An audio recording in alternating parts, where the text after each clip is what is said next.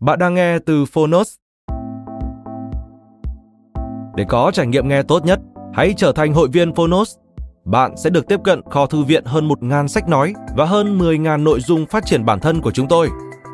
Ở podcast này, chúng tôi chia sẻ chương 1 của các tựa sách thuộc chủ đề phát triển bản thân và khởi nghiệp, cùng các tóm tắt sách dưới 10 phút. Nếu bạn muốn cập nhật kiến thức, cải thiện tư duy và bồi đắp thêm kỹ năng để trở thành phiên bản tốt hơn của bản thân, kênh podcast này chính là dành cho bạn. Mong rằng bạn sẽ có thêm nhiều nguồn cảm hứng mới. Nếu yêu thích kênh podcast này, hãy tải ứng dụng Phonos để khám phá thêm nhiều nội dung hấp dẫn. Ngoài sách nói, tóm tắt sách, Phonos còn sở hữu hơn 10.000 nội dung giúp bạn phát triển bản thân, chăm sóc tinh thần như podcast, sách tiếng Anh từ Oxford, ebook, thiền, chuyện ngủ và nhiều hơn thế nữa. Thông tin chi tiết tại phần mô tả. Còn bây giờ, hãy cùng lắng nghe tập podcast hôm nay.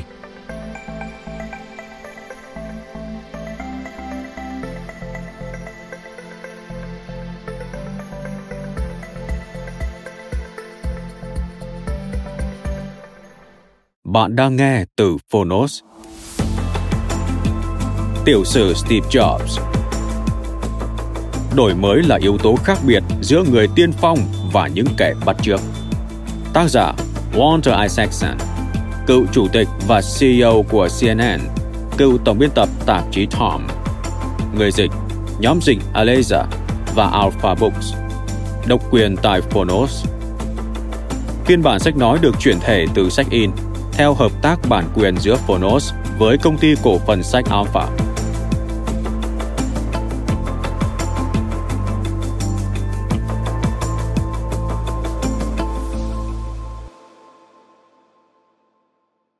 Tiểu sử Steve Jobs Những người đủ điên khùng nghĩ họ có thể thay đổi thế giới chính là những người thay đổi thế giới.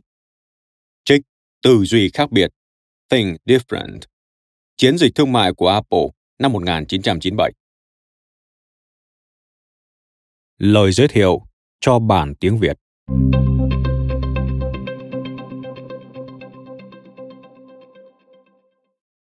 Cuối tháng 8 năm 2011, Steve Jobs từ chức CEO của Apple và qua đời 6 tuần sau đó.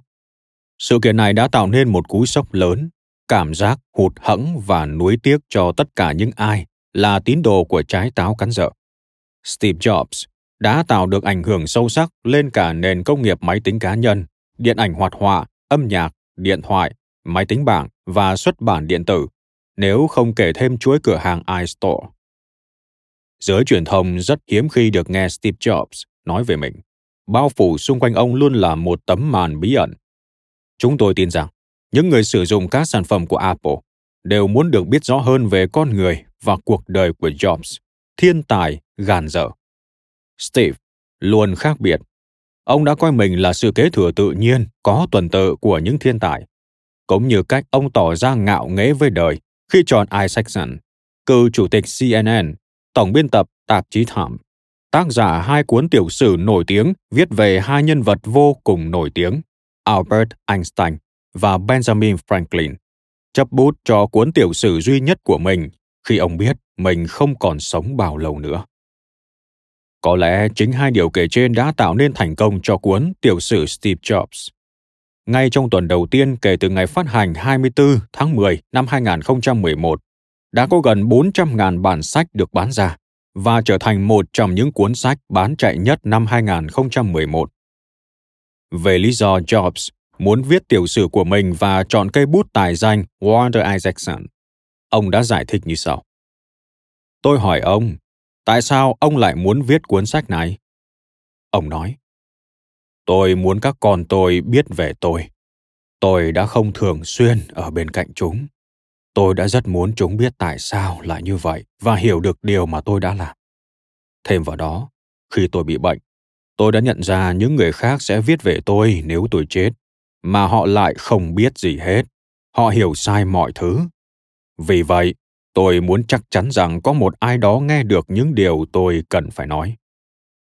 Walter i jackson đã viết nên một câu chuyện mê hoặc lòng người về một cuộc đời đầy ắp những thăng trầm về một cá tính lập dị đầy sức lôi cuốn của một doanh nhân sáng tạo với khát khao vươn tới sự hoàn mỹ thông qua tác phẩm đã đạt tới độ thanh nhã và giàu tính nhân văn của mình.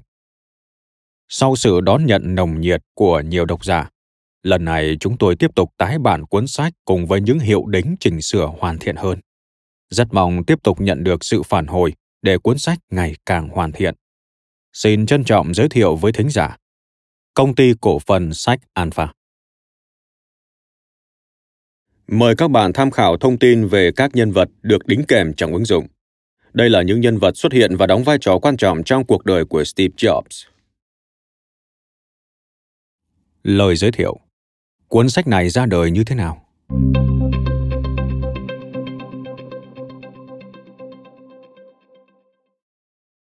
Đầu mùa hè năm 2004, tôi nhận được một cuộc gọi từ Steve Jobs. Trong nhiều năm qua, Jobs chỉ liên lạc với tôi khi có việc cần, và có những lúc tôi bị ông khủng bố điện thoại, đặc biệt là khi chuẩn bị ra mắt một sản phẩm mới và muốn nó lên trang bìa tạp chí Time hoặc trình chiếu trên CNN, nơi tôi làm việc. Nhưng giờ tôi không còn làm ở cả hai nơi đó nữa và cũng không nghe tin về ông nhiều. Chúng tôi đã trao đổi qua về Học viện Aspen, nơi tôi mới vào làm lúc đó và tôi đã mời ông đến phát biểu tại trại hè của chúng tôi ở Colorado. Ông vui vẻ nhận lời đến tham dự nhưng sẽ không lên phát biểu. Thay vào đó, chúng tôi sẽ nói chuyện trong khi đi dạo. Điều đó dường như khá vặt vãnh. Tôi đã không hề biết rằng đi dạo là sở thích của Jobs khi muốn nói chuyện một cách nghiêm túc. Ông muốn tôi viết một cuốn tiểu sử về mình. Trước đó, tôi đã xuất bản cuốn tự truyện về Benjamin Franklin và đang viết một cuốn nữa về Albert Einstein. Sau khi nghe lời đề nghị của Jobs, thoạt đầu tôi khá ngạc nhiên. Tôi nửa đùa nửa thật hỏi liệu có phải Jobs tự thấy mình là sự kế thừa tự nhiên một cách có thứ tự? Vì nghĩ rằng ông vẫn đang quá bận rộn với sự nghiệp, cũng như còn nhiều khó khăn phải đối mặt nên tôi đã từ chối. Tôi nói, không phải lúc này, có thể là một hoặc hai chục năm nữa khi ông về hưu.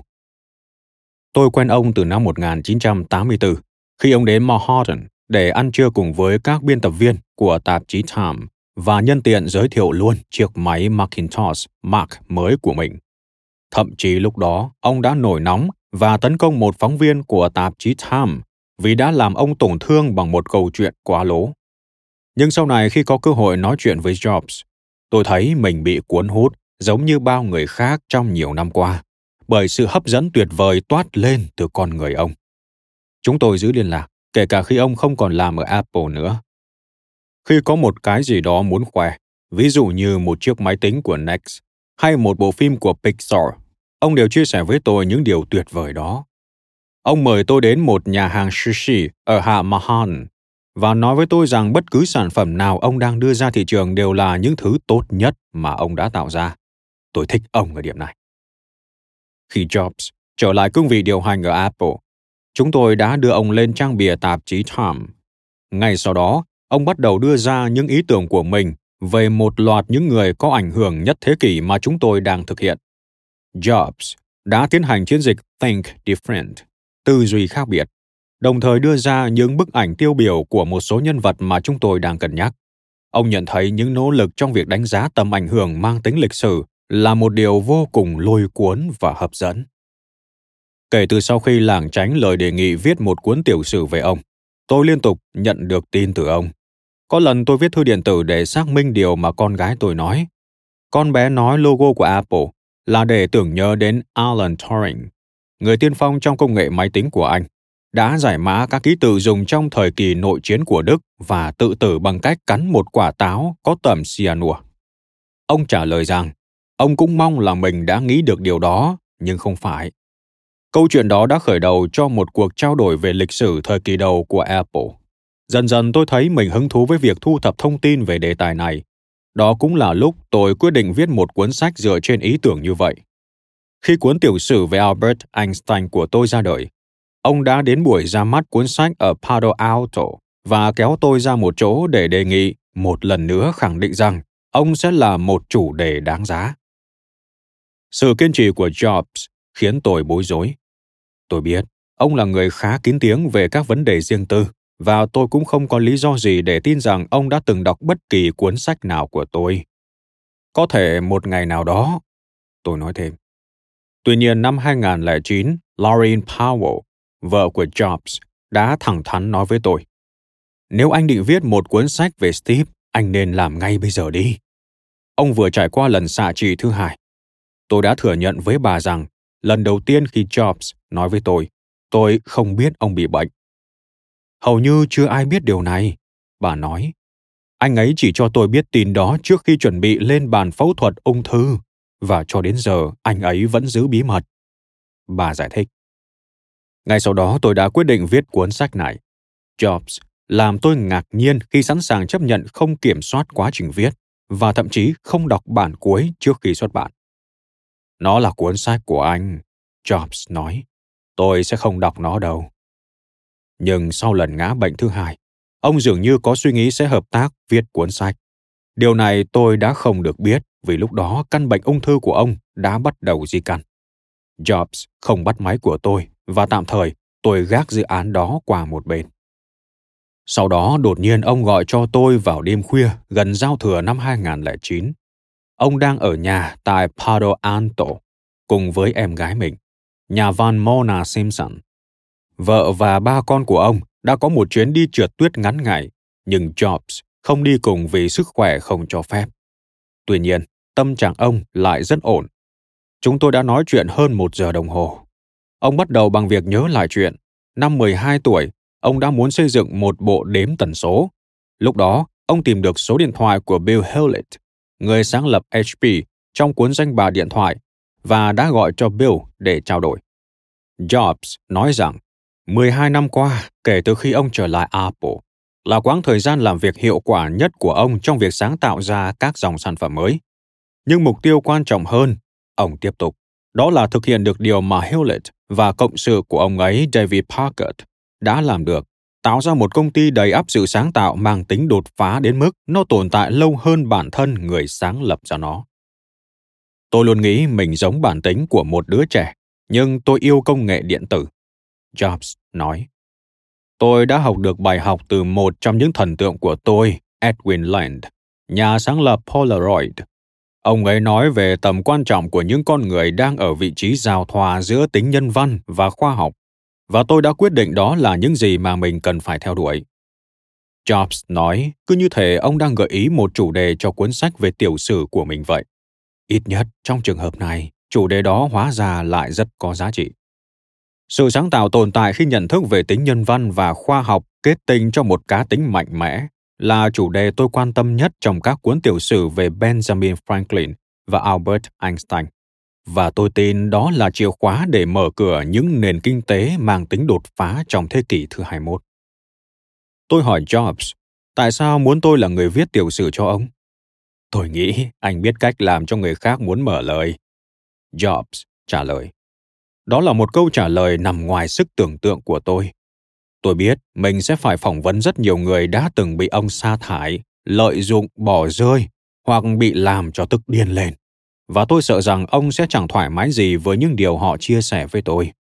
Và quả thực, Jobs đã nổi điên khi nghe được những phản hồi từ những người mà tôi đã phỏng vấn. Nhưng sau đó hai tháng, ông lại bắt đầu khuyến khích mọi người nói chuyện với tôi, kể cả những đối thủ và bạn gái cũ. Ông cũng không cấm cản bất cứ điều gì.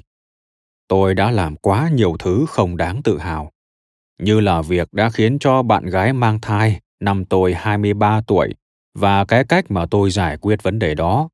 Ông nói, nhưng tôi không có gì đáng xấu hổ để phải giấu giếm cả. Ông đã không kiểm soát bất cứ điều gì tôi viết ra, thậm chí không đòi hỏi được đọc trước bản thảo. Ông chỉ quan tâm khi nhà xuất bản muốn làm bìa cho cuốn sách. Khi Jobs Nhìn thấy bức hình bìa đầu tiên đã được chỉnh sửa, ông ấy không thích lắm và yêu cầu thiết kế lại. Tôi thấy buồn cười, nhưng cũng thoải mái, vì vậy tôi sẵn sàng chấp nhận. Tôi kết thúc hơn 40 cuộc phỏng vấn và nói chuyện với Jobs. Một vài trong số đó là các cuộc gặp chính thức trong phòng khách nhà ông ở Palo Alto. Một số khác được thực hiện trong những buổi đi dạo, trong khi lái xe hoặc qua điện thoại. Trong hai năm tiếp xúc qua các cuộc gặp gỡ, Jobs trở nên thân mật và chia sẻ nhiều hơn. Mặc dù có những lần tôi chứng kiến điều mà các cựu đồng nghiệp của ông ở Apple gọi là triết lý bóp méo sự thật của ông. Đôi khi là những phần ký ức vô tình bị khuyết mà ai cũng có thể mắc phải. Có lúc, ông trở lại là chính mình ở thực tại.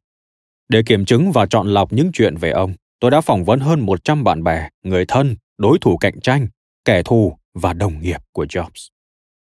Vợ của Jobs cũng không đòi hỏi bất cứ sự kiểm soát hay giới hạn thông tin nào. Bà cũng không yêu cầu được xem trước bản thảo. Thực tế, bà còn ủng hộ tôi mô tả một cách chân thực về những hạn chế cũng như điểm mạnh của ông. Bà là một trong những người phụ nữ thông minh và chân thành nhất mà tôi từng gặp. Có những phần cuộc đời và nhân cách của ông ấy cực kỳ rối rắm, đó là sự thật. Bà nói với tôi ngay từ đầu. Ông không cần thanh minh cho ông ấy. Jobs rất hay thay đổi, nhưng cuộc đời ông ấy là cả một câu chuyện đáng nhớ và tôi muốn thấy nó được mô tả một cách chân thực. Tôi dành tới thính giả việc đánh giá xem liệu tôi có thành công với nhiệm vụ này hay không. Tôi chắc rằng có những diễn viên trong vở kịch này sẽ thấy một số sự kiện khác với thực tế và nghĩ rằng tôi đã bị kẹt trong triết lý bóp méo sự thật của Jobs. Điều này từng xảy ra khi tôi viết cuốn sách về Harry Kissinger. Nhìn chung mà nói thì kế hoạch này được chuẩn bị khá kỹ. Tôi nhận thấy mọi người đều có cảm xúc tích cực và tiêu cực về Jobs, mà hiệu ứng Rashomon, cảm ứng, là một minh chứng điển hình. Tuy nhiên, tôi đã cố gắng hết sức để cân bằng những tư liệu mang tính xung đột và minh bạch với những nguồn tư liệu mà tôi đã sử dụng.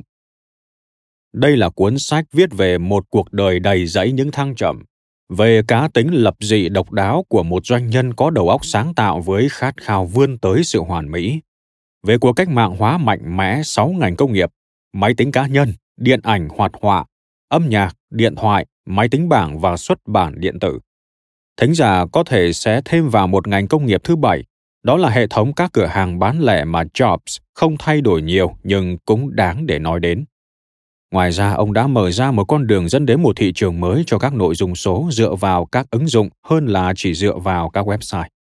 Cùng lúc, Jobs không chỉ sản xuất những sản phẩm mang tính đổi mới, mà khi Jobs quay trở lại, một công ty đang vận hành thuận lợi với cá tính của Jobs đang dần được hoàn thiện với những nhà thiết kế sáng tạo và các kỹ sư siêu việt, những người có thể tiếp tục hoàn thiện sứ mệnh của ông. Tháng 8 năm 2011, thời điểm khi ông từ chức CEO, doanh nghiệp mà ông thành lập trong gara ô tô của cha mình đã trở thành tập đoàn có giá trị nhất thế giới. Tôi hy vọng đây là một cuốn sách về sự đổi mới. Vào thời điểm khi nước Mỹ đang tìm cách để duy trì lợi thế cạnh tranh sáng tạo của mình và khi thế giới đang cố gắng xây dựng nền kinh tế sáng tạo của kỷ nguyên số, Jobs nổi lên như một biểu tượng tối cao của sức sáng tạo, trí tưởng tượng và sự đổi mới trường tồn. Ông hiểu rằng cách tốt nhất để tạo ra giá trị đích thực trong thế kỷ 21 là việc kết nối óc sáng tạo với khoa học công nghệ. Vì thế, ông đã xây dựng một công ty, nơi mà trí tưởng tượng đột phá được kết hợp với những thành tựu đáng kinh ngạc của kỹ thuật. Jobs và đồng nghiệp ở Apple có khả năng tư duy khác biệt. Họ phát triển không đơn thuần là những dòng sản phẩm tân tiến nhất dựa trên một số nhóm đối tượng nhỏ. Đó là toàn bộ các thiết bị và dịch vụ mới mà chính người tiêu dùng thậm chí vẫn chưa biết là mình sẽ cần. Jobs không phải là kiểu ông chủ hay cá nhân làm việc theo khuôn mẫu nào đó. Với tính gàn dở, Jobs có thể dồn ép khiến những người xung quanh nổi điên và tuyệt vọng. Nhưng cá tính và các sản phẩm của ông đều có liên quan chặt chẽ với nhau. Đó cũng là xu hướng mà phần mềm và phần cứng của Apple hướng đến, như là bộ phận cấu thành của một thể thống nhất. Câu chuyện của ông là những bài học để truyền tải kiến thức và những lời răn dạy về những thay đổi vai trò, đường lối lãnh đạo và các giá trị. Vở kịch Henry đệ ngũ của Shakespeare Câu chuyện về một vị hoàng tử trẻ tuổi tốt bụng, người sẽ trở thành một vị vua tham vọng nhưng nhạy cảm, nhẫn tâm nhưng giàu tình cảm, nhiều cảm hứng nhưng bồng bột, bắt đầu bằng câu Oh, for meals of fire, thus would ascend, the brightest heaven of invention. Tạm dịch. Ôi nàng thơ của ta, chính nàng sẽ đốt lên cả một bầu trời sáng tạo. Nhưng với Steve Jobs, đỉnh cao của sự sáng tạo bắt đầu bằng câu chuyện về cha mẹ đẻ và cha mẹ nuôi của ông và lớn lên trên một thung lũng nơi ông học được cách biến silicon thành vàng mời bạn xem qua một số hình ảnh về tuổi thơ và thời trẻ của Steve Jobs, được đính kèm trong ứng dụng.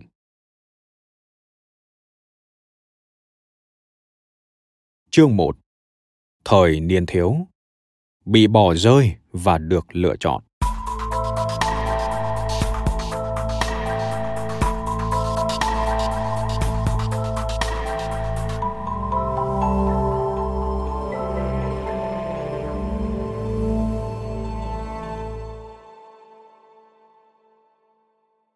Được nhận làm con nuôi.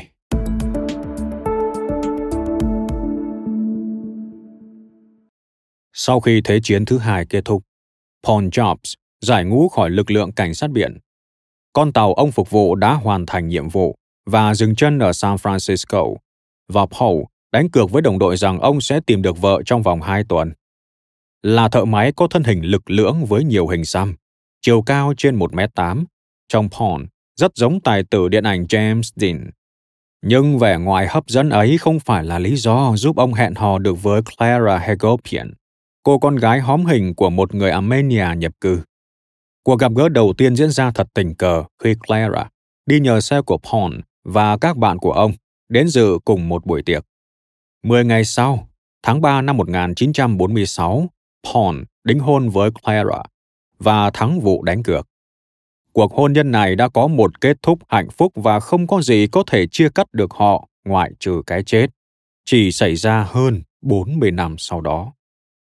Paul Red Hall Jobs lớn lên trong một trang trại bò sữa ở Germantown, Wisconsin.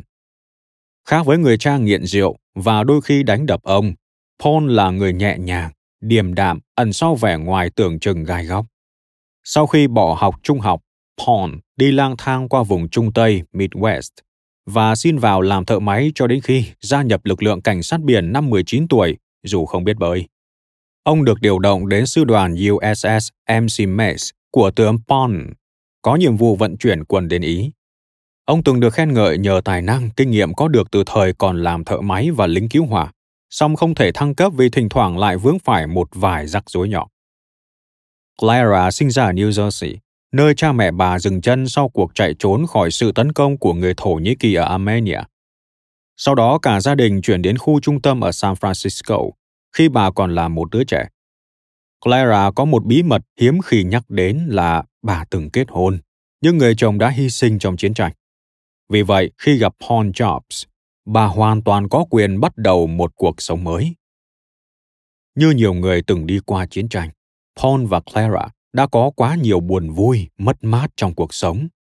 Khi chiến tranh qua đi, mong muốn của họ chỉ đơn giản là định cư, xây dựng gia đình và sống một cuộc sống ít biến động.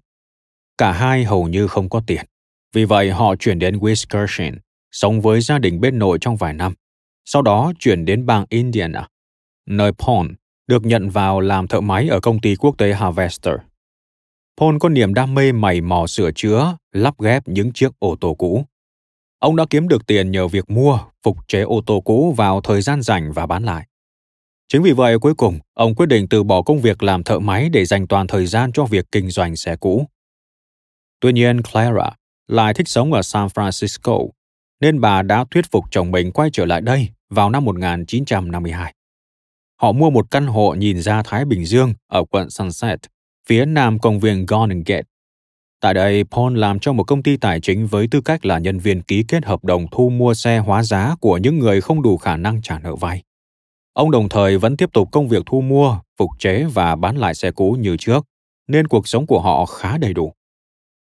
Tuy nhiên, cuộc sống của họ chưa vẹn toàn. Họ muốn có con, nhưng không may mắn. Clara từng có mang, nhưng thai ngoài dạ con nên bà không thể sinh nở được nữa. Vì thế năm 1955, sau 9 năm kết hôn, họ quyết định xin con nuôi.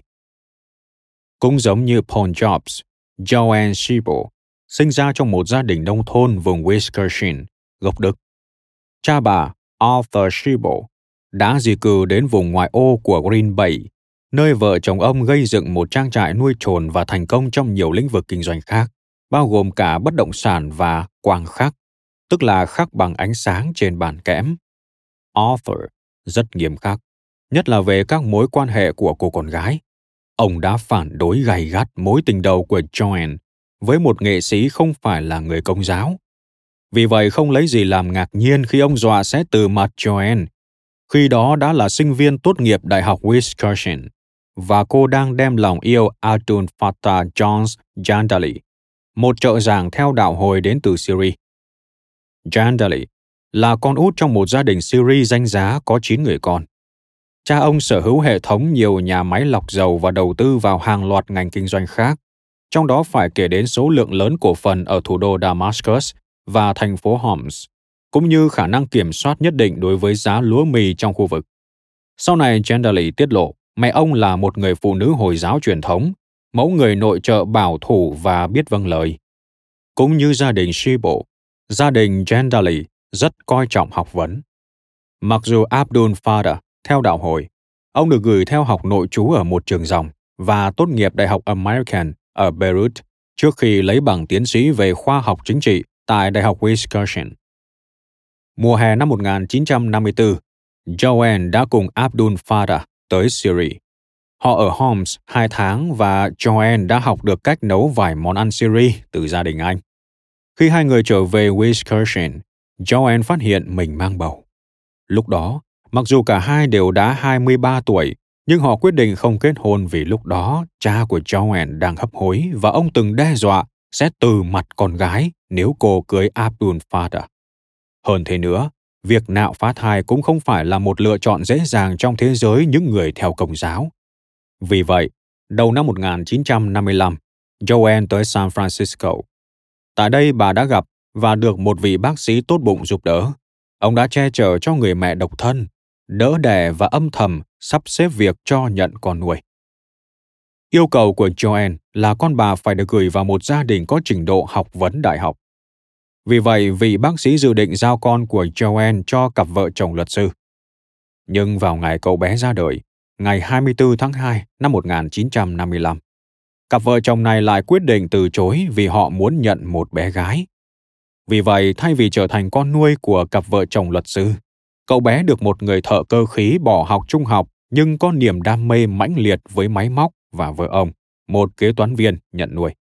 Cặp vợ chồng này là Paul và Clara. Họ đặt tên cậu bé là Stephen Paul Jobs. Khi Joanne phát hiện ra con trai mình được một cặp vợ chồng thậm chí còn chưa tốt nghiệp trung học nhận nuôi, bà từ chối ký các giấy tờ liên quan đến việc giao nhận con nuôi.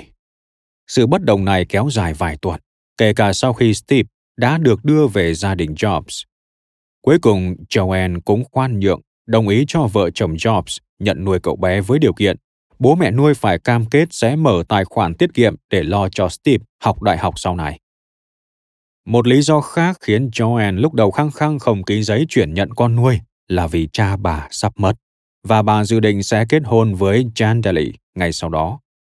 Bà hy vọng rằng sau khi cưới nhau, họ sẽ dần thuyết phục được gia đình và nhận lại con.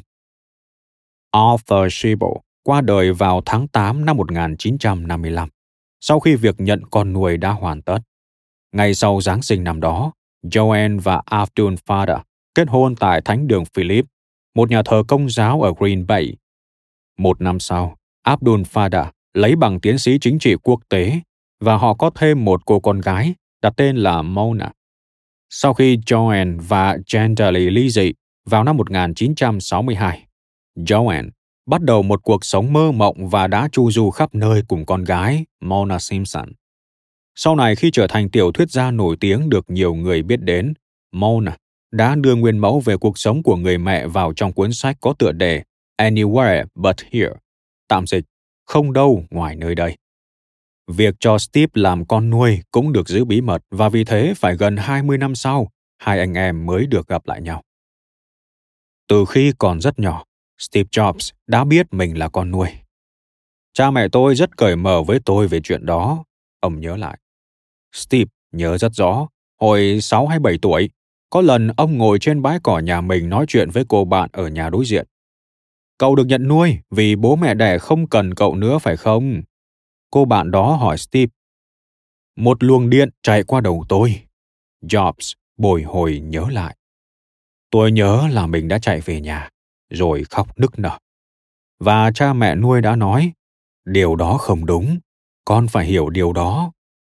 Ông bà đã nghiêm nghị nhìn thẳng vào mắt tôi và nói, chính chúng ta đã đặc biệt muốn nhận nuôi con. Từng câu từng chữ được cả cha và mẹ nuôi tôi nhắc đi nhắc lại một cách rành mạch.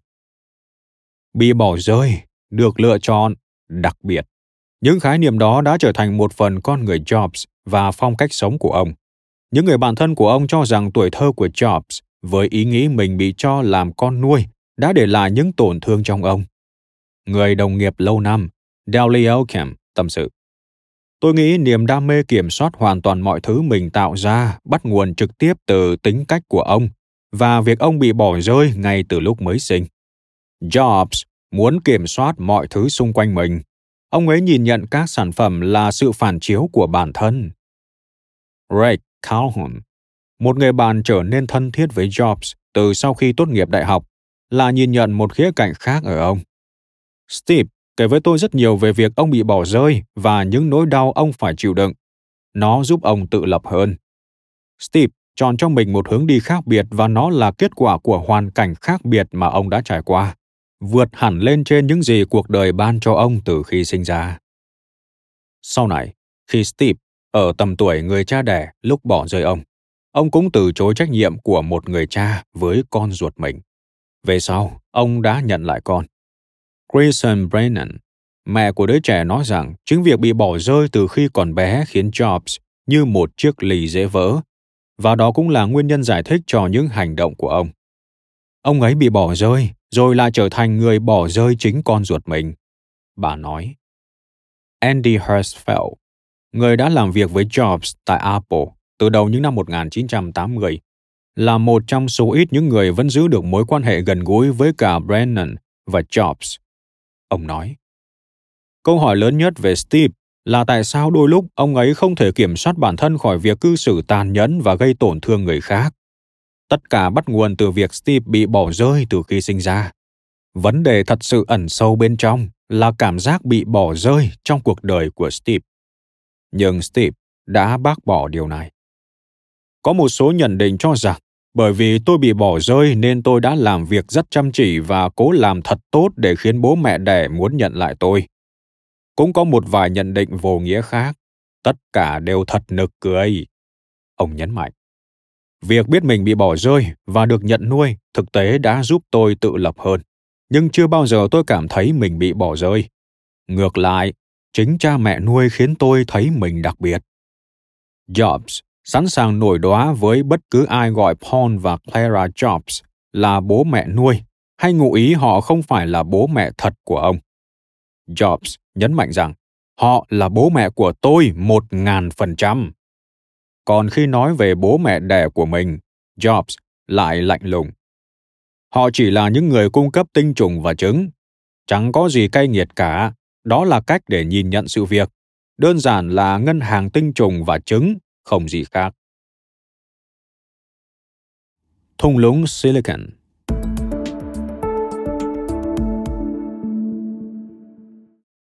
Từ bé, Paul và Clara Jobs đã nuôi dưỡng cậu con trai của họ, có thể nói giống như khuôn mẫu nuôi dạy vào cuối những năm 1950.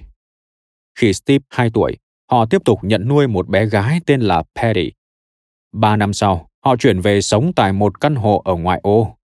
Công ty tài chính CIT mà Paul đang làm việc với vị trí nhân viên ký kết hợp đồng mua lại Repo đã luân chuyển ông tới trụ sở tại Palo Alto nhưng những chi phí sinh hoạt ở đó nằm ngoài khả năng của gia đình ông. Vì thế ông chọn làm việc ở một chi nhánh của công ty đặt tại Mountain View, một thị trấn ở miền Nam, với sinh hoạt phí ít đắt đỏ hơn. Tại đây, Paul cố gắng truyền tình yêu cơ khí và sửa chữa ô tô của mình cho cậu con trai. Ông chỉ vào một khu để bàn làm việc trong gara và nói với Steve, Steve, từ giờ đây sẽ là bàn làm việc của con. Jobs vẫn nhớ ông hoàn toàn bị ấn tượng bởi sự lành nghề và khéo léo của cha mình khi làm việc. Tôi nghĩ thẩm mỹ của bố tôi rất tốt vì ông ấy biết cách chế tạo nên mọi thứ. Nếu chúng tôi cần một cái thùng máy ông sẽ làm nó. Khi dựng hàng rào ông cũng đưa tôi một cái búa để cùng làm. 50 năm sau hàng rào này vẫn bao quanh sân sau và hai bên hông nhà Jobs ở Mountain View. Ông đã vuốt ve khung rào và tự hào kể cho tôi về bài học người cha đáng kính đã dạy mà ông mãi khắc ghi. Cha ông đã nói rằng, cho dù là dựng hàng rào hay làm thùng máy, đều cần phải chú ý cả mặt sau ngay cả khi nó sẽ bị che khuất đó chính là nguyên tắc quan trọng khi làm việc ông ấy thích làm mọi thứ một cách hoàn hảo ông ấy quan tâm đến cả những phần mà thông thường mọi người không để ý cha ông tiếp tục tân trang để bán lại những chiếc ô tô đã qua sử dụng và trang trí gara với những bức tranh yêu thích của mình ông chỉ ra từng chi tiết thiết kế cho con trai mình từ các ống dẫn lỗ thông hơi lớp mạ chrome hay đường viền của những chiếc ghế sau khi đi làm về, ông thường thay bộ quần áo vải thô của người thợ cơ khí và vào gara. Thường thì Steve sẽ đi cùng ông. Tôi hy vọng rằng lúc đó mình có thể giúp Steve phát triển một chút về cơ khí chế tạo, nhưng thậm chí thằng bé chẳng có hứng thú gì với những việc khiến nó bẩn tay. Nó thật sự chẳng bao giờ quan tâm đến mấy việc liên quan đến cơ khí. Sau này Paul nhớ lại. Jobs thừa nhận Tôi không thích thú với việc sửa chữa ô tô, nhưng tôi thích đi vào gara và nói chuyện với cha tôi. Ngay cả khi lớn hơn, cho dù biết được rằng mình chỉ là con nuôi, nhưng Steve không xa cách mà lại càng gần gũi với cha hơn. Một ngày lúc Steve khoảng 8 tuổi, ông tìm thấy một bức hình chụp cha khi còn tại ngũ trong lực lượng cảnh sát biển. Ông ấy đang ở trong phòng máy, ở trần, trông giống hệt James Dean, đó là một trong những giây phút thú vị nhất của một đứa trẻ ôi cha mẹ tôi thật sự đã từng rất trẻ đẹp nhờ những chiếc ô tô cha của steve đã cho ông những trải nghiệm đầu tiên về điện tử cha tôi không hiểu sâu về điện tử nhưng ông đã chạm trán nhiều trường hợp trong khi giải quyết những vấn đề liên quan đến ô tô và những thứ ông đã sửa chữa ông chỉ cho tôi những nguyên lý cơ điện tử và tôi vô cùng thích thú về điều đó thậm chí mọi thứ còn thú vị hơn khi được đi cùng cha thu lượm linh kiện lắp ghép. Cứ mỗi tuần, chúng tôi đều sắp xếp một chuyến đi thu lượm phế thải vật liệu. Chúng tôi tìm kiếm những máy phát điện, bộ chế hỏa khí và đủ các loại linh kiện cần thiết. Steve vẫn nhớ những lần ông đứng chờ cha mình thương lượng mua hàng. Ông ấy là người thương lượng giá cả tuyệt vời, bởi vì ông ấy nắm rõ về giá trị của những linh kiện đó hơn cả người bán chúng. Chính việc này đã giúp Paul và Clara có được khoản tiền tiết kiệm dùng để trang trải chi phí học đại học cho Steve như đã hứa khi nhận nuôi ông. Chi phí học đại học của tôi được tích góp từ việc cha tôi được trả 50 đô la cho một con xe Ford Falcon, hoặc sửa chữa một vài chiếc xe không hoạt động trong vòng vài tuần rồi bán với mức 250 đô la mà không báo cáo với Sở Thuế vụ IRS. Ngôi nhà của gia đình Jobs và những người khác trong vùng được Joseph Fackler, một nhà phát triển bất động sản xây dựng. Công ty của Joseph Fackler đã xây dựng hơn 11.000 ngôi nhà trên khắp các vùng của California trong những năm 1950 đến năm 1974. Chịu ảnh hưởng bởi tư tưởng thiết kế những ngôi nhà đơn giản, hiện đại, phù hợp với đa số người Mỹ của Frank Lloyd, Eichler đã xây dựng nên những ngôi nhà với chi phí thấp có kiến trúc tường kính cao từ sàn đến trần nhà, hệ thống dầm hở, sàn bê tông và có nhiều cửa kính trượt. Trong một lần chúng tôi đi dạo quanh khu nhà Jobs ở, ông nhận xét, Eichler đã làm được một điều phi thường. Những ngôi nhà của ông ấy tạo ra đều thông minh, rẻ và tốt. Họ mang đến cho những người thu nhập thấp các thiết kế đơn giản và tinh tế. Thiết kế ngôi nhà của họ có những điểm nhấn nhỏ tuyệt vời như hệ thống lò sưởi bức xạ nhiệt ở trên sàn. Anh có thể trải tấm thảm sàn lên giống như khi chúng tôi còn bé. Chúng tôi thoải mái nằm trườn ấm áp trên chiếc giường sàn đó. Jobs nói rằng ông đánh giá cao những thiết kế nhà trang nhã và thân thiện của Eichler. Chính điều đó đã nuôi dưỡng trong ông niềm đam mê sáng tạo những sản phẩm có thiết kế tinh tế, đáp ứng được hầu hết thị hiếu của người tiêu dùng. Tôi yêu những thiết kế đó Vừa nói, ông vừa chỉ tay về phía những ngôi nhà. Ông ấy đã mang lại những tác phẩm thiết kế tinh xảo, chức năng đơn giản nhưng lại tiết kiệm chi phí. Đây cũng chính là tầm nhìn cốt lõi trong chiến lược phát triển của Apple, là những gì chúng tôi cố gắng tạo ra với máy tính Mac và sau đó là iPod. Đối diện nhà Jobs có một người đàn ông rất thành công trong lĩnh vực kinh doanh bất động sản. Ông ấy không xuất chúng, nhưng ông ấy kiếm được rất nhiều tiền. Jobs nhớ lại. Vì thế cha tôi nghĩ, cha cũng có thể làm được. Tôi nhớ ông đã làm việc cật lực. Ông tham gia các lớp học vào buổi tối, vượt qua kỳ kiểm tra cấp chứng chỉ và lao vào thị trường bất động sản. Nhưng sau đó thị trường này chạm đáy. Kết quả là gia đình Steve gặp khó khăn lớn về tài chính trong vòng một năm hoặc hơn khi ông đang học tiểu học. Mẹ ông làm kế toán viên cho Varian Associates, một công ty sản xuất thiết bị khoa học và họ phải vay thế chấp lần thứ hai. Một ngày giáo viên dạy lớp 4 của Steve hỏi ông, Điều gì về thế giới này khiến em không hiểu? Steve đã đáp rằng, Em không hiểu tại sao trong phút chốc cha em lại khánh kiệt đến vậy. Steve đã rất tự hào về người cha của mình vì chưa bao giờ phải dùng những chiêu thức hèn hạ hay bóng bẩy chỉ để phát triển công việc kinh doanh của mình. Người ta phải nịnh nọt mọi người để họ bán bất động sản, nhưng cha tôi không giỏi trong việc này. Đây không phải là con người ông và tôi ngưỡng mộ ông vì điều đó. Sau đó, Paul Jobs lại trở về với công việc của thợ cơ khí. Cha của Steve Jobs là một người điềm đạm và khiêm nhường. Đây là đức tính mà sau này Steve ca ngợi nhiều hơn là học tập. Ngoài ra ông cũng là một người cương quyết. Jobs đã miêu tả cha mình như sau.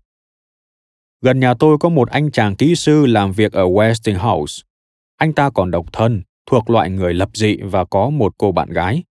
Vì bố mẹ tôi đều đi làm nên thỉnh thoảng cô ấy vẫn chồng nòm tôi. Sau khi tan học, tôi đến nhà cô ấy và ở đó khoảng vài giờ. Vài lần tôi thấy anh chàng kỹ sư say rượu và đánh cô ấy. Một buổi tối, cô ấy chạy đến nhà tôi, tinh thần hoảng loạn và rồi anh ta cũng đến với bộ dạng say khướt. Cha tôi bình tĩnh bảo anh ta, cô ấy đang ở nhà tôi, nhưng anh sẽ không vào đó. Và ông đứng chắn luôn ở cửa. Chúng tôi vẫn cho rằng mọi thứ trong những năm 1950 thật yên bình trong khi anh chàng kỹ sư này lại có cuộc sống quá lộn xộn. Điều làm cho khu vực mà gia đình Steve Jobs sống khác biệt so với hàng nghìn khu vực không một bóng cây xanh trên khắp nước Mỹ đó là ngay cả những kẻ chẳng làm nên trò chống gì cũng có khuynh hướng làm kỹ sư. Jobs nhớ lại. Khi chúng tôi mới chuyển đến đây, khắp nơi bạt ngàn những vườn mơ và mận. Nhưng những khoản đầu tư quân sự được rót xuống kéo theo sự phát triển bùng nổ của những thung lũng xanh này. Ông nắm rõ lịch sử từng giai đoạn của thung lũng và mong muốn phát triển nó bằng chính sức lực của mình. Edwin Land, nhà sáng lập Polaroid, kể cho Jobs rằng ông ta từng được Eisenhower nhờ lắp đặt camera cho máy bay do thám U-2 để quan sát thực tế sức mạnh quân sự của Liên bang Xô Viết. Đoạn tư liệu đã được Niêm Phong vừa gửi trả lại Trung tâm Nghiên cứu Ames của NASA ở Sunnyvale, cách chỗ Jobs sinh sống không xa lắm. Ông cũng nói thêm, Trình điều khiển máy tính đầu tiên mà tôi từng được nhìn thấy là khi cha tôi đưa tôi đến trung tâm Ames và ngay lập tức tôi đã thích nó. Nhiều nhà thầu quốc phòng khác mọc lên gần đó trong những năm 1950. Khu nghiên cứu tên lửa Lockheed và Sư đoàn Không gian, nơi chế tạo tên lửa đạn đạo từ tàu ngầm, được thành lập vào năm 1956 bên cạnh trung tâm NASA. Tính đến thời điểm 4 năm sau khi Jobs chuyển đến sống ở đây, trung tâm này đã có tới 20.000 nhân viên. Cách đó vài năm trước, Westinghouse xây dựng các cơ sở sản xuất ống và máy biến áp điện cho hệ thống tên lửa. Jobs nhớ lại. Người ta xây dựng tất cả các công ty quân sự tối tân nhất ở đây. Chính những công nghệ mới tối tân nhất đi kèm với sự bí ẩn đã làm cho cuộc sống ở vùng đất này trở nên thú vị. Cùng với sự trỗi dậy của các ngành công nghiệp quốc phòng, một nền kinh tế phát triển dựa trên công nghệ cao đã thật sự bùng nổ Nguồn gốc của sự bùng nổ này phải kể đến việc David Packard và vợ ông chuyển đến sống ở Palo Alto năm 1938.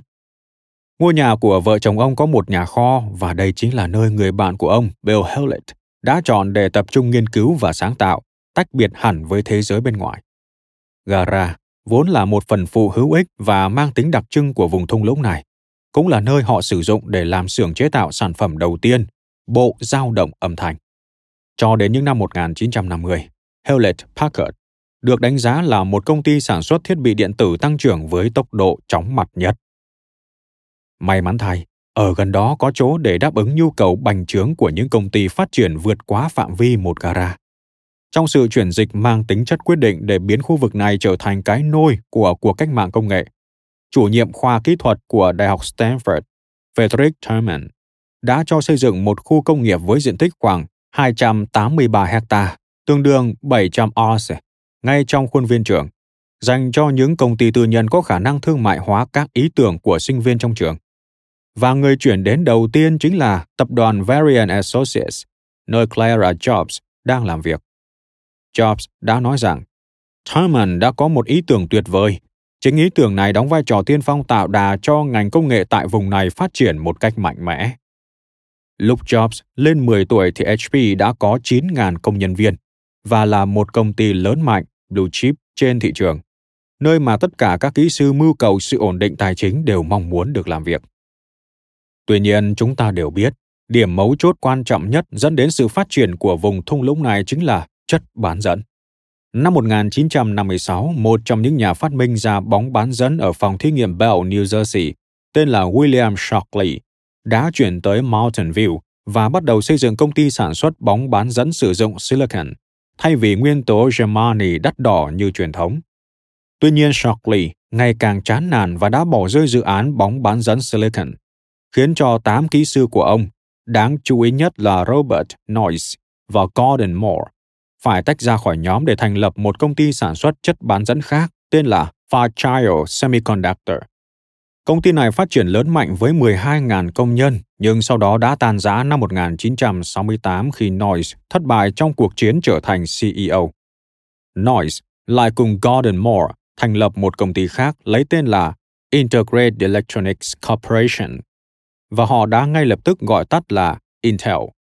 Thành viên thứ ba của họ là Andrew Grove, người sau này đã góp công đưa công ty trở nên lớn mạnh nhờ sự chuyển đổi từ lĩnh vực then chốt là sản xuất chip bộ nhớ sang bộ vì xử lý. Chỉ trong vòng vài năm đã có hơn 50 công ty sản xuất thiết bị bán dẫn mọc lên ở khu thung lũng này.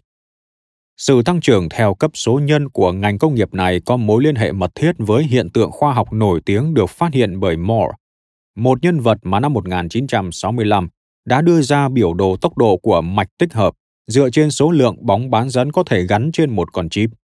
Moore đã chỉ ra rằng số lượng bóng bán dẫn sẽ tăng gấp đôi theo chu kỳ 2 năm và quỹ đạo phát triển này được cho là vẫn tiếp tục diễn ra. Kết luận này được tái khẳng định một lần nữa vào năm 1971 khi Intel có thể đặt chọn một bộ xử lý trung tâm vào một con chip, được gọi là bộ vi xử lý Intel 4004. Định luật Moore vẫn còn giá trị đến tận ngày nay và dự đoán tin cậy về hoạt động của bộ vi mạch ảnh hưởng đến giá cả đã cho phép cả hai thế hệ doanh nhân, bao gồm cả Steve Jobs và Bill Gates, thiết kế được biểu đồ giá cả cho các thế hệ sản phẩm của mình.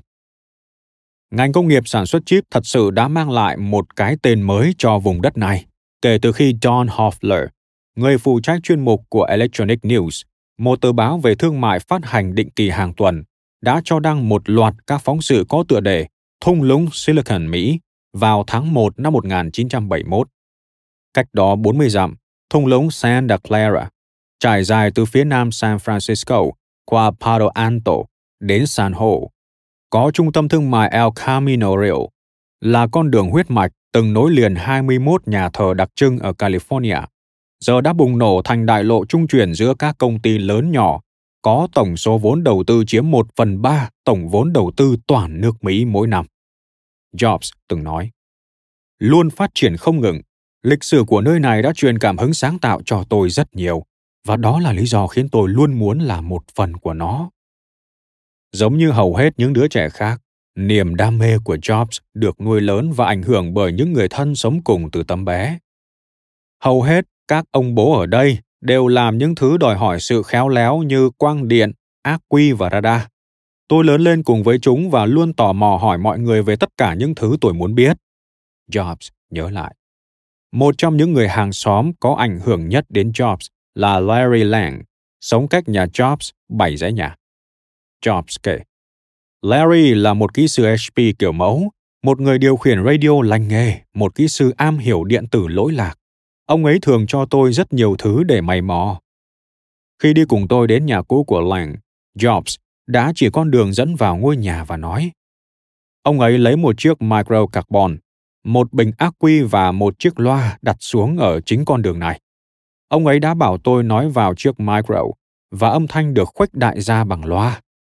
Điều đó hoàn toàn trái ngược với những điều tra của Jobs đã dạy rằng một chiếc micro thì luôn luôn cần một chiếc âm ly điện tử, tức bộ khuếch đại âm thanh. Vì vậy tôi phi thẳng về nhà và nói với cha rằng ông đã nhầm. Không, chắc chắn là nó cần một bộ âm ly để hoạt động. Paul khẳng định một lần nữa với cậu con trai, nhưng Steve vẫn khăng khăng bảo vệ ý kiến của mình khiến cha cậu vô cùng tức giận. Nó không thể hoạt động nếu không có một chiếc âm ly. Điều con thấy chỉ là việc sử dụng một thủ thuật nào đó. Tôi vẫn tiếp tục khăng khăng rằng cha đã sai và nói ông phải chứng kiến tận mắt mới biết được. Cuối cùng, ông đành nhượng bộ, đi theo tôi để xem nó và ông nói rằng cha sẽ rời khỏi đây ngay lập tức. Jobs háo hức kể cho tôi nghe chuyện này một cách sống động, vì đây là lần đầu tiên trong đời cậu bé Jobs nhận ra rằng cha mình không phải cái gì cũng biết. Một phát hiện khiến Jobs chợt lúng túng nhận ra rằng mình thông minh hơn cha mẹ. Ông đã từng rất ngưỡng mộ năng lực và sự hiểu biết của cha mình. Cha không được đi học, nhưng tôi luôn nghĩ rằng cha rất thông minh. Ông không đọc nhiều nhưng ông lại có thể làm được nhiều thứ. Cha hầu như có thể làm được tất cả mọi thứ liên quan đến cơ khí. Và chính sự việc về chiếc microcarbon bắt đầu nhen nhóm suy nghĩ ngược lại trong Jobs rằng ông thông minh và nhanh nhạy hơn người cha của mình. Đó là một khoảnh khắc khiến tôi ngạt thở. Khi cảm thấy mình thậm chí còn thông minh hơn cả cha mẹ, tôi cảm thấy thật đáng xấu hổ vì suy nghĩ này. Tôi không bao giờ quên được giây phút đó. Sau này, Jobs có nói với những người bạn là phát hiện này cùng với sự thật rằng ông chỉ là con nuôi, khiến ông ngày càng tách biệt khỏi gia đình và thế giới xung quanh. Một tầng nhận thức mới cũng đến với Jobs không lâu sau đó. Jobs không chỉ phát hiện ra rằng ông thông minh hơn cha mẹ mình, mà ông còn phát hiện ra họ cũng biết điều đó. Paul và Clara Jobs là ông bố và bà mẹ tuyệt vời, hết mực yêu thương con. Họ sẵn sàng thay đổi cuộc sống của mình, điều chỉnh nó sao cho phù hợp nhất với Steve. Cậu con trai rất thông minh nhưng cũng không kém phần ngang ngạnh. Họ luôn cố gắng theo dõi mỗi đường đi, nước bước của Steve, và Steve cũng nhanh chóng hiểu ra rằng cả cha và mẹ tôi đều luôn ủng hộ tôi họ cảm thấy trách nhiệm của họ càng cao hơn khi họ thấy tôi ngày càng đặc biệt. Họ tìm đủ mọi cách để mang lại cho tôi những thứ tôi cần và cố gắng cho tôi đi học tại những ngôi trường tốt. Họ sẵn sàng đáp ứng tất cả những gì tôi cần. Jobs trải lòng với tôi về những gì ông ấy thật sự nghĩ. Chính vì vậy, steve lớn lên song song với cảm giác của một đứa trẻ bị bỏ rơi và cảm giác mình là một người đặc biệt. Đối với ông điều đó đóng một vai trò quan trọng trong việc hình thành nên tính cách sau này. Trường học.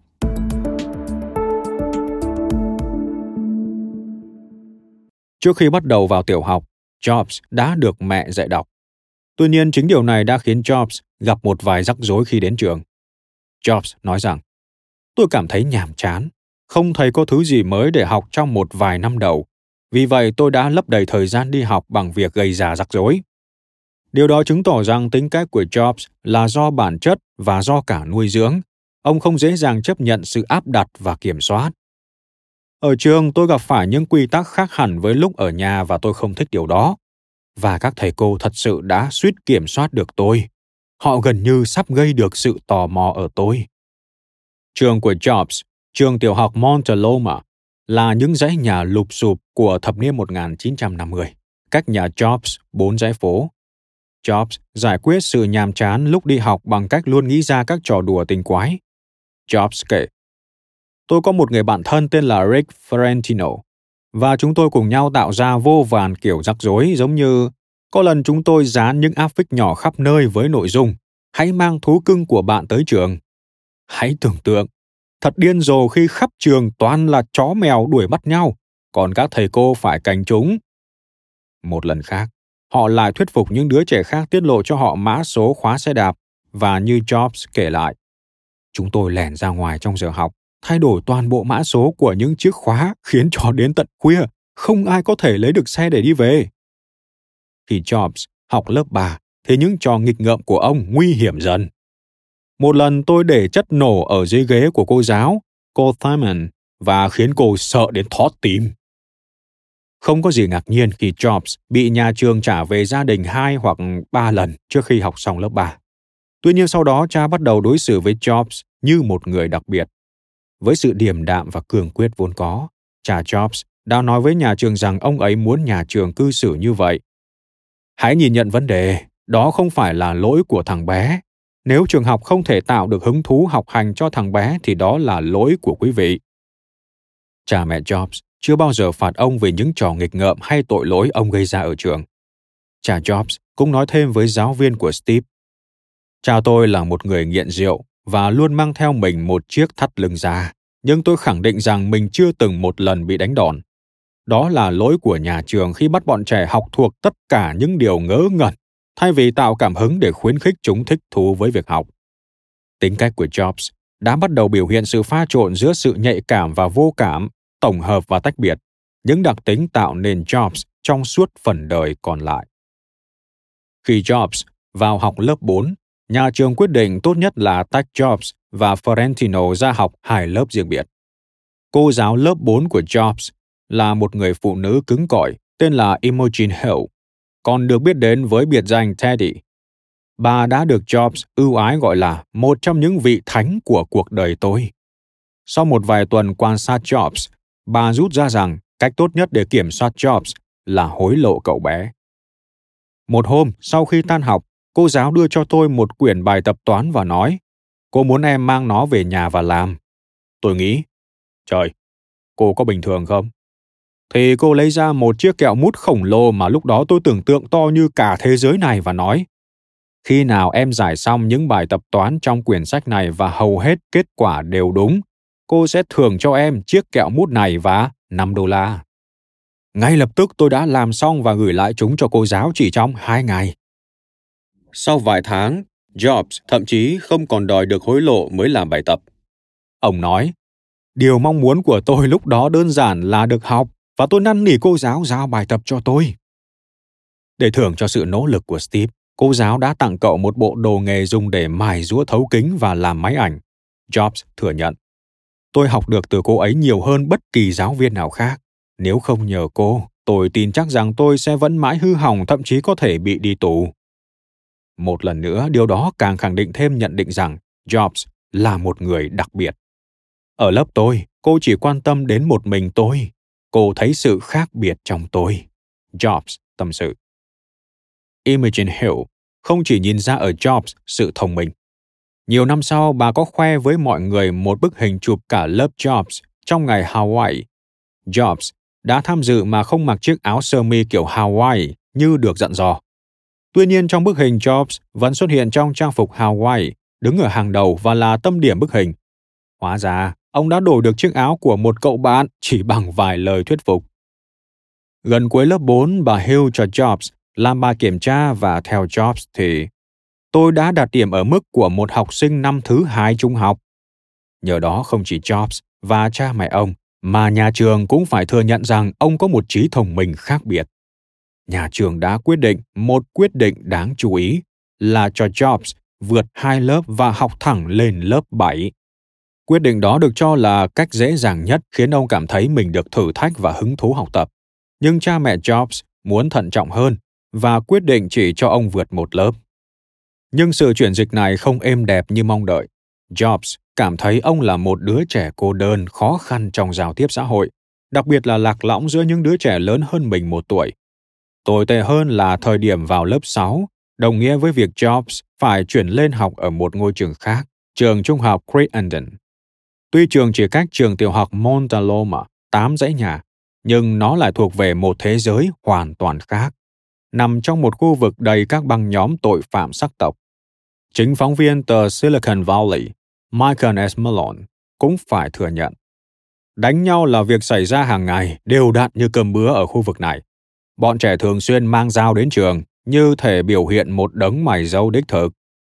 Cùng khoảng thời gian Jobs chuyển đến học ở đây, một nhóm học sinh vừa bị bỏ tù vì tội hiệp dâm. Một chiếc xe buýt của trường khác trong khu vực bị đập phá sau khi đội tuyển của trường này đánh bại đội của trường Great Anden trong một trận đấu vật. Jobs thường xuyên bị bạn bắt nạt và đến khoảng giữa năm lớp 7, ông gửi cho cha mẹ mình một tối hậu thư. Tôi đề nghị họ phải chuyển tôi đến học ở một ngôi trường khác.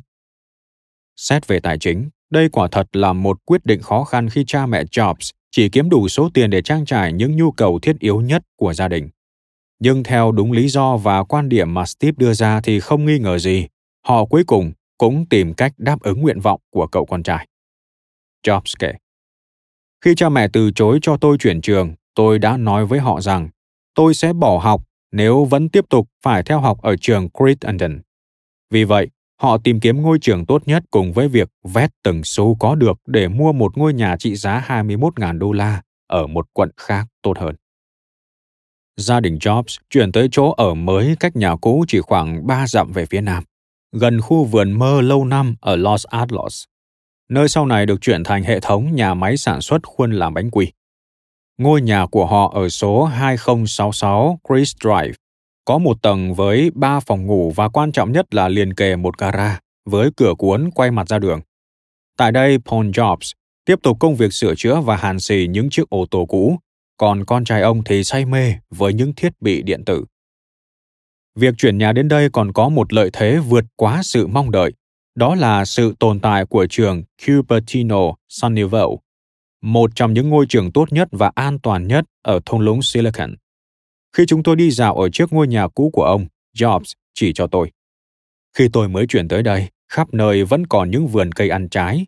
Người đàn ông sống tại đây đã dạy tôi cách bón phân và chăm sóc một vườn cây bằng phân hữu cơ tốt nhất.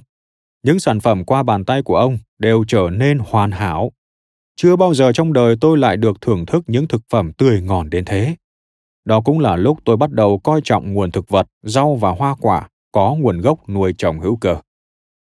Mặc dù cha mẹ Jobs không phải là người quá cuồng tín, nhưng họ muốn ông được dạy dỗ về lễ nghi tôn giáo. Vì vậy họ đưa ông đến nhà thờ Lutheran vào hầu hết các ngày Chủ nhật hàng tuần cho tới khi Jobs lên 13 tuổi. Vào khoảng tháng 7 năm 1968, tạp chí Life Magazine đã đăng tải hình bìa gây sốc về hai đứa trẻ bị đói khát ở vùng Biafra.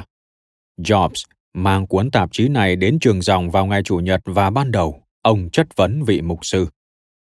Nếu con giúp đỡ ai đó, liệu Chúa có biết người con sẽ giúp đỡ trước cả khi còn giúp họ không? Vị mục sư trả lời, có chứ. Chúa biết tất cả mọi thứ.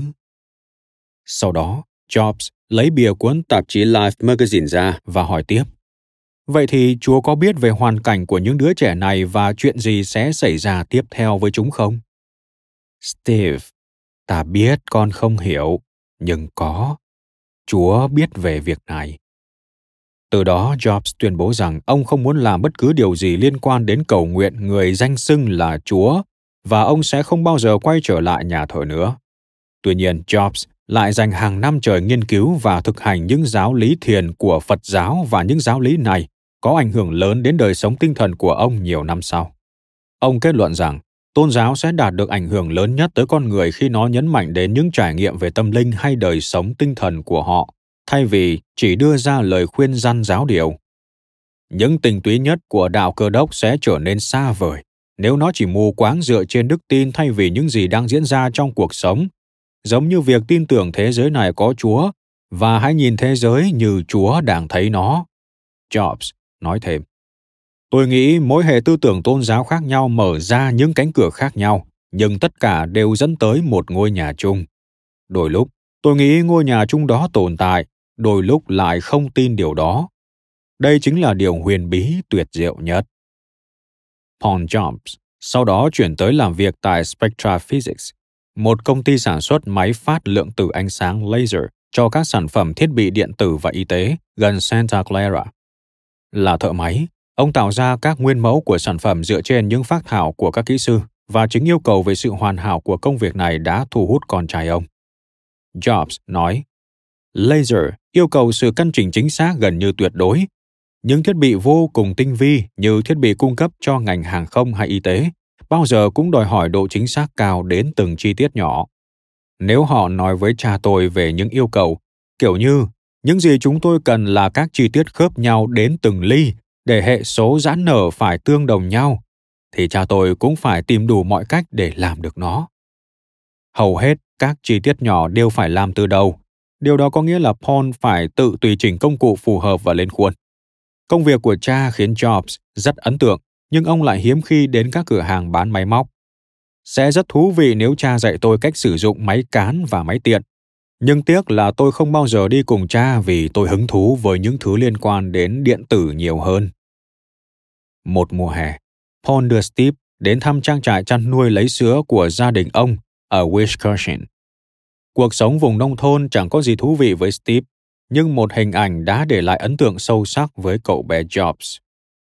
Jobs được quan sát một chú bê mới chào đời và ngạc nhiên khi thấy con vật bé nhỏ nỗ lực trong vài phút là có thể tự đứng dậy bước đi.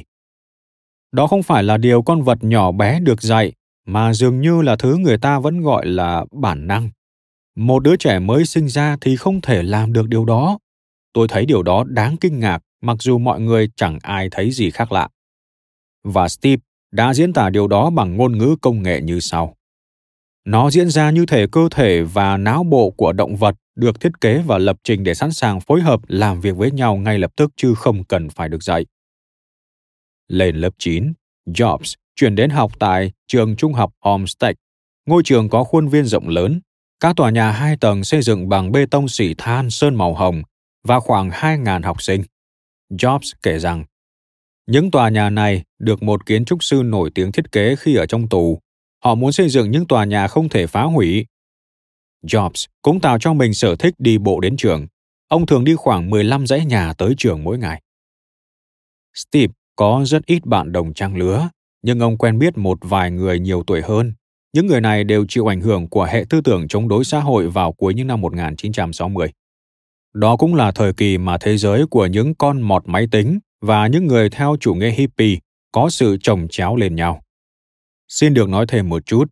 Hippie là thuật ngữ dùng để chỉ văn hóa lối sống của thanh niên, phát sinh từ một phong trào tại Mỹ giữa thập niên 1960 và sau đó lan rộng sang các nước khác trên thế giới. Một bộ phận giới trẻ lúc đó trở nên bất mãn với những định ước xã hội đương thời, với tầng lớp trung lưu đang bị chi phối bởi vật chất và tư tưởng đàn áp. Họ phản đối chiến tranh, đề cao hòa bình, sự khoan dung và bác ái. Trở lại với nội dung chính. Jobs nói, những người bạn của tôi đều là những đứa trẻ rất đối thông minh. Tôi thích toán, khoa học, điện tử và họ cũng vậy. Chúng tôi cùng gia nhập hội LSD và tham gia trào lưu phản đối quan niệm lối sống phổ biến của xã hội lúc đó. Quý thính giả thân mến, LSD là viết tắt của cụm từ lysergic acid diethylamide, là loại ma túy mạnh gây ảo giác. Những trò nghịch ngợm của Jobs sau này chủ yếu liên quan đến điện tử. Một lần ông trang bị hệ thống loa được kết nối với nhau khắp nhà. Vì loa cũng có thể được sử dụng như micro thu âm, nên ông lập ra một phòng điều khiển trong tủ quần áo của mình, nơi ông có thể nghe ngóng được mọi chuyện đang diễn ra ở khắp nơi trong nhà mình. Một hôm, ông bật hệ thống loa theo dõi lên và lắng nghe câu chuyện trong phòng cha mẹ. Cha đã bắt gặp và giận dữ yêu cầu ông gỡ bỏ ngay hệ thống bất hợp pháp này. Jobs đã dành rất nhiều tối sau đó sang gara của Larry Lang, người kỹ sư sống cuối khu phố nhà cũ của ông. Cuối cùng, Lang đưa cho Jobs chiếc macro bằng carbon đã từng làm ông thích thú trước đây, cùng với Heath Kiss. Bộ dụng cụ giúp tự lắp ráp những chiếc radio sơ khai nhất với những cần số điện tử được hàn đằng sau. Heathkiss có đầy đủ các bộ phận với mã màu khác nhau. Quyển hướng dẫn cũng giải thích chi tiết cách sử dụng nó. Nó giúp người dùng hiểu nguyên lý và tạo ra bất cứ thứ gì. Một khi đã tạo ra được vài chiếc radio, đồng nghĩa bạn có thể tạo ra được một chiếc TV sau khi xem chúng trên catalog, ngay cả khi chưa từng làm. Tôi là người may mắn vì từ khi còn là một đứa trẻ, cả cha tôi và Heathkiss đã giúp tôi tin tưởng rằng tôi có thể tạo ra mọi thứ. Lang cũng cho phép Jobs tới tham dự các buổi gặp mặt của câu lạc bộ những nhà khám phá Hewlett Packard, The Hewlett Packard Explorers Club, gồm một nhóm khoảng 15 học sinh tại quán cà phê của công ty vào mỗi tối thứ ba hàng tuần. Tại đây, mỗi tuần sẽ có một kỹ sư đến từ một trong những phòng nghiên cứu của công ty chia sẻ những gì anh ta đang làm. Cha đã chở tôi đến đó và tôi như lạc vào thiên đường. HP là nhà tiên phong trong việc cung cấp các thiết bị diode phát sáng. Vì vậy chúng tôi thảo luận về những việc có thể làm với chúng. Khi đó, cha Steve đang làm việc cho một công ty sản xuất thiết bị laser. Vì thế, đó là chủ đề đặc biệt hấp dẫn với ông. Một tối, ông ngồi nói chuyện với một trong những kỹ sư về công nghệ laser của HP sau buổi thảo luận và tới thăm phòng thí nghiệm kỹ thuật chụp ảnh giao thoa bằng laser nhưng ấn tượng đáng nhớ nhất lúc đó lại là việc chứng kiến công ty đang phát triển những chiếc máy vi tính. Lần đầu tiên tôi được nhìn thấy chiếc máy tính để bàn là ở tại đây. Nó được đặt tên là 9100A, một chiếc máy tính được ca ngợi rất nhiều và thật sự cũng là chiếc máy vi tính để bàn đầu tiên. Nó lớn, chắc phải hơn 18 kg, tương đương 40 pounds, nhưng tôi rất hứng thú với nó. Các thành viên tham gia câu lạc bộ những nhà khám phá HP đều được khuyến khích xây dựng các dự án riêng của mình, và Jobs quyết định tạo ra một máy đếm tần số, đo lường số lượng xung điện trên một giây trong một tín hiệu điện tử. Ông cần một số linh kiện mà HP sản xuất, nên ông đã nhấc máy và gọi điện tới CEO HP. Họ trả lời rằng họ không có những số liệu chưa được yêu cầu thống kê. Vì vậy, tôi đã tìm số của Bill Hewlett và gọi tới nhà ông ấy. Ông ấy giải đáp những câu hỏi của tôi trong vòng 20 phút. Ông ấy không chỉ đưa cho tôi những thứ tôi cần, mà còn đề nghị tôi làm việc tại công ty, nơi sản xuất những chiếc máy đếm tần số. Jobs đã làm việc tại đây vào mùa hè, ngay sau khi kết thúc năm học đầu tiên tại Homestead. Jobs kể rằng, cha chở tôi đến làm việc vào buổi sáng và đón tôi vào mỗi tối. Công việc chủ yếu của Jobs là đặt những đài ốc và bu lông vào linh kiện trong dây chuyền sản xuất. Lúc đó những người công nhân trong dây chuyền sản xuất đều tỏ ra bất mãn với một đứa trẻ khó ưa, người đã thuyết phục được vào làm bằng cách gọi điện cho CEO. Jobs kể, Tôi nhớ có lần nói với một trong những nhà quản lý rằng, tôi thích những thứ này. Tôi thích những thứ này và hỏi ông ta rằng ông ta thích làm cái gì nhất. Ông ta đã trả lời tôi cụt lùn và giận dữ. Chết tiệt. Chết tiệt. Jobs đã không quá khó khăn trong việc lấy lòng những kỹ sư làm việc ở tầng trên. Bánh rán và cà phê được phục vụ vào 10 giờ mỗi sáng. Vì thế, tôi chỉ cần lên trên tầng và tụ tập nói chuyện với họ. Jobs chia sẻ. Jobs thích làm việc. Ngoài việc ở công ty, Jobs còn đi giao báo. Cha sẽ chở đi nếu trời mưa. Và trong suốt năm thứ hai trung học, làm nhân viên kho bán thời gian ở cửa hàng điện tử Howtech. Đó là nơi những linh kiện điện tử và cơ khí có thể tìm được khắp nơi với đủ các tình trạng mới, đã qua sử dụng hay những thứ được lượm nhặt trong khắp các ngõ ngách của khu thiên đường đồ phế thải vật liệu. Jobs nhớ rằng tất cả những phím bấm hay bộ xử lý đều có thể tìm thấy ở đây. Màu gốc của chúng là màu xanh lá và màu xám, nhưng họ đã phủ lên bộ chuyển mạch và bóng đèn màu hổ phách và đỏ. Bạn cũng có thể tìm thấy ở đây những bộ chuyển mạch cũ, to đến nỗi khi bạn bật chúng, cảm giác thú vị như bạn đang thổi tung cả Chicago. Ở quầy trao đổi vật dụng được dựng bằng gỗ nơi chất đầy những cuốn catalog, dây cộp, bìa rách nát. Mọi người có thể trao đổi để lấy những bộ chuyển mạch, điện trở, tụ điện và đôi khi là những con chip đời mới nhất. Cha Jobs thường làm như vậy với những linh kiện ô tô và luôn thành công vì ông biết rõ giá trị của từng thứ hơn tất cả nhân viên ở kho. Jobs cũng làm tương tự như vậy. Kiến thức về điện tử của ông được tích lũy và mài rũa nhờ tình yêu của ông đối với công việc đàm phán và tìm kiếm lợi nhuận. Ông thường đi đến những khu chợ đồ điện tử cũ như San Jose để trao đổi, lấy về một bảng mạch điện tử chứa một vài con chip hữu dụng hoặc một số linh kiện khác và sau đó bán lại cho ông chủ Howtech. Với sự giúp đỡ của cha, Jobs có thể mua chiếc xe đầu tiên của mình khi mới 15 tuổi. Đó là chiếc Nash Metropolitan, hai màu, được cha ông trang bị thêm động cơ của MG. Jobs thật sự không thích nó chút nào, nhưng lại không thể nói với cha mình như vậy cũng như bỏ lỡ cơ hội có một chiếc xe của riêng mình. Jobs nói, ngày trước, Nas Petropolitan có thể được coi là chiếc xe mà ai cũng mong muốn, nhưng ở thời điểm tôi nhận được chiếc xe, nó gần như là chiếc xe cổ lỗ nhất trên thế giới. Nhưng dù sao, nó vẫn là một chiếc ô tô, có còn hơn không và điều đó thật tuyệt vời. Trong vòng một năm, bằng việc làm đủ nghề, Jobs đã tiết kiệm được khoản tiền đủ để đổi sang chiếc xe Fiat 850 hai cửa màu đỏ với động cơ Arbuth. Cha tôi đã giúp tôi mua và kiểm tra máy. Cảm giác cố gắng tiết kiệm và cuối cùng có thể tự trả tiền cho một món đồ thật tuyệt. Cũng mùa hè năm đó, giữa năm 2 và năm cuối cấp ở trường trung học Homestead, Jobs bắt đầu hút cần sa, marijuana. Ông nói, Tôi hút lần đầu vào mùa hè năm đó và rồi tôi bắt đầu sử dụng thường xuyên hơn. Một hôm, cha Steve tìm thấy chất gây nghiện dope trong chiếc Fiat của cậu con trai. Ông hỏi, cái gì đây à Steve? Jobs trả lời một cách tỉnh bơ. Cần sa cha Đó là một trong số ít lần trong đời Steve thấy cha mình thật sự nổi giận. Và ông từng kể rằng đây là cuộc chiến thật sự duy nhất xảy ra giữa tôi và cha mình. Nhưng sau đó như mọi lần, cha Jobs lại phải nhượng bộ cậu con trai. Cha muốn tôi hứa rằng sẽ không bao giờ được sử dụng chất kích thích nữa, nhưng tôi đã không hứa. Thực tế, năm cuối cấp, Jobs sử dụng thêm LSD và luôn chìm đắm trong trạng thái mơ màng mất nhận thức đi kèm với chứng thiếu ngủ. Tôi bắt đầu sử dụng chất kích thích nhiều hơn, thậm chí đôi lúc chúng tôi còn dùng ma túy, thường thì ở nơi rộng rãi hoặc trong ô tô. Jobs cũng trưởng thành về nhận thức trong hai năm cuối cấp ở trường trung học. Ông thấy mình đang đứng ở ngã tư đường giữa một bên là sự lựa chọn trở thành một trong những con mọt công nghệ, đắm mình trong mớ vi mạch điện tử và một bên là trở thành con người mẫu mực, học tập và sáng tạo theo con đường hàn lâm. Jobs kể rằng, lúc đó tôi bắt đầu nghe nhạc nhiều hơn và đọc sách về những thứ khác ngoài khoa học và công nghệ nhiều hơn, như Shakespeare hay Plato. Tôi thích vua Lear. Ngoài ra, Steve cũng rất yêu thích Moby Dick và những bài thơ của Dylan Thomas. Tôi từng hỏi tại sao ông lại luôn ví mình với vua Lear và thuyền trưởng Ahab, hai nhân vật được nhận xét là ương ngạnh và nổi loạn nhất trong văn học. Nhưng ông không trả lời về sự liên tưởng này của tôi và tôi cũng thôi không hỏi nữa.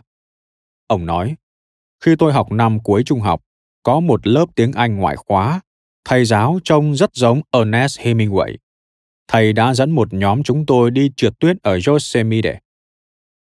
Có một khóa học mà Jobs đã tham gia như một phần của quá trình tìm hiểu về thung lũng Silicon.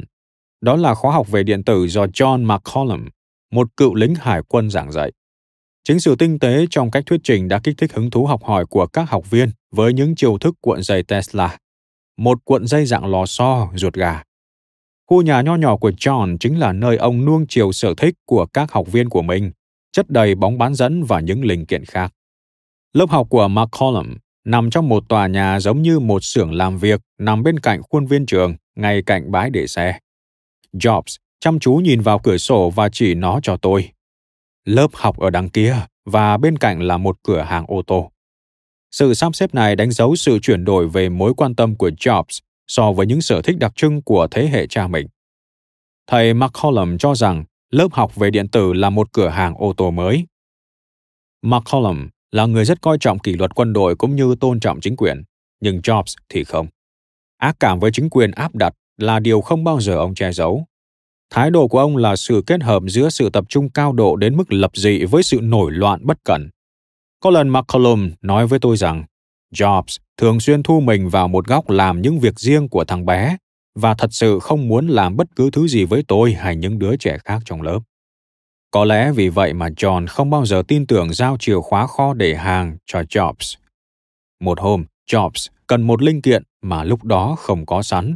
Vì vậy, Jobs gọi điện tới nhà sản xuất bằng dịch vụ người nghe trả tiền, công ty Burroughs ở Detroit. Ông nói với họ rằng ông đang thiết kế một sản phẩm mới và cần dùng linh kiện đó. Đơn đặt hàng của Jobs đã được chuyển tới bằng đường hàng không vài ngày sau đó. Khi McCollum hỏi Jobs làm thế nào mà ông có được nó, Jobs đã kể lại cuộc điện thoại của mình với giọng ngạo mạn đầy thạch thức. McCollum đã nói với tôi, Tôi đã rất giận, đó không phải là cách tôi muốn những học trò của mình cư xử.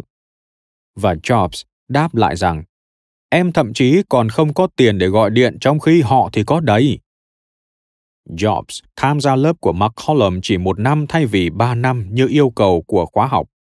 Trong một dự án của mình, ông đã làm được một thiết bị với hệ thống đèn quang điện có thể chuyển mạch khi tiếp xúc với ánh sáng. Đây là một trong những thứ mà không phải bất cứ học sinh trung học nào cũng có thể làm được. Điều này khiến Jobs thích thú hơn nhiều so với việc chơi với những chiếc đèn laser, thứ mà ông học được từ người cha của mình. Cùng với một vài người bạn, Jobs thiết kế ánh sáng cho các bữa tiệc bằng cách tạo ra những tia đèn laser đi qua các tấm gương gắn vào loa của hệ thống dàn âm thanh. Cảm ơn các bạn đã lắng nghe podcast ngày hôm nay. Podcast này được sản xuất bởi Phonos, ứng dụng sách nói và phát triển bản thân dành cho người Việt. Tải ứng dụng để nghe đầy đủ nhất các nội dung với chất lượng âm thanh chuẩn điện ảnh. Hẹn gặp lại ở những tập tiếp theo.